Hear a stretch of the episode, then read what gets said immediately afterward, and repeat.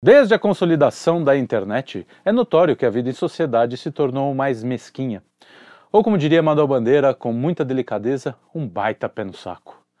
Apesar das promessas de acesso fácil à informação e à comunicação instantânea, o uso diário está longe disso.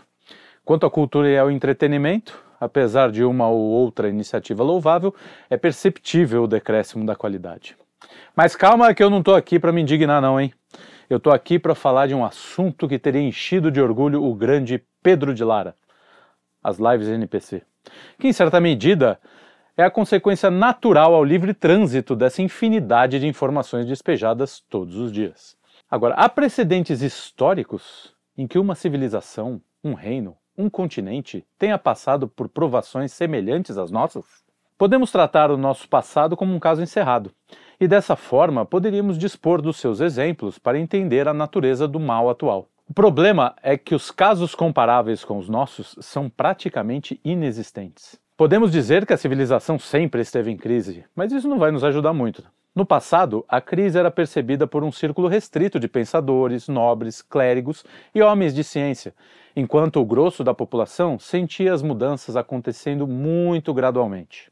Nem o século XVI, nem o princípio do século XIX conheceu uma doutrina que minasse sistematicamente a ordem e a unidade social, como foi a divisão de classes criada por Marx. Desde então, a coisa desandou. A barbárie do século XX foi em grande parte estimulada pela ultravelocidade da informação, o que já liga o sinal de alerta. Chegamos num grau tão violento do fluxo de informações que o indivíduo, sobretudo as gerações mais novas, passam a rechaçar qualquer conteúdo mais elaborado que os obrigue a questionar as suas próprias ideias. A ansiedade e a depressão se espalham pelos quatro cantos. A vida passou a ser monitorada o tempo todo. As relações humanas se politizaram e o que sobrou ao indivíduo foi se isolar ainda mais. As lives NPC são um sintoma radical dessa perda de dimensão do espírito. Se no século XX os corpos se amontoaram, no século XXI são as almas que estão sumindo. Como disse Gore Vidal, à medida que as sociedades se tornam decadentes, a linguagem também se torna decadente. As palavras são usadas para disfarçar, não para iluminar a ação. Você liberta uma cidade ao destruí-la.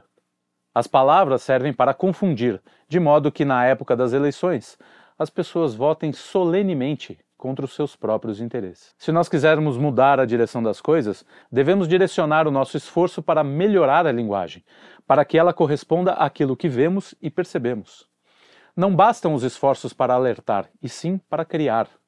A contemplação e a reflexão, unidas com uma consciência cultural, precisam ser direcionadas à expressão criadora e não reclamona do mundo. Criticar as lives NPC, ou a decadência da vida em sociedade, não vamos levar muito longe. No debate público atual, tudo o que vemos é apenas um choque de imaturidades. Devemos olhar para o passado para entender certos anseios que sempre estiveram no coração dos homens. Olavo de Carvalho disse certa vez muito sabiamente: Ninguém é perfeito. Logo, ninguém é um perfeito filho da.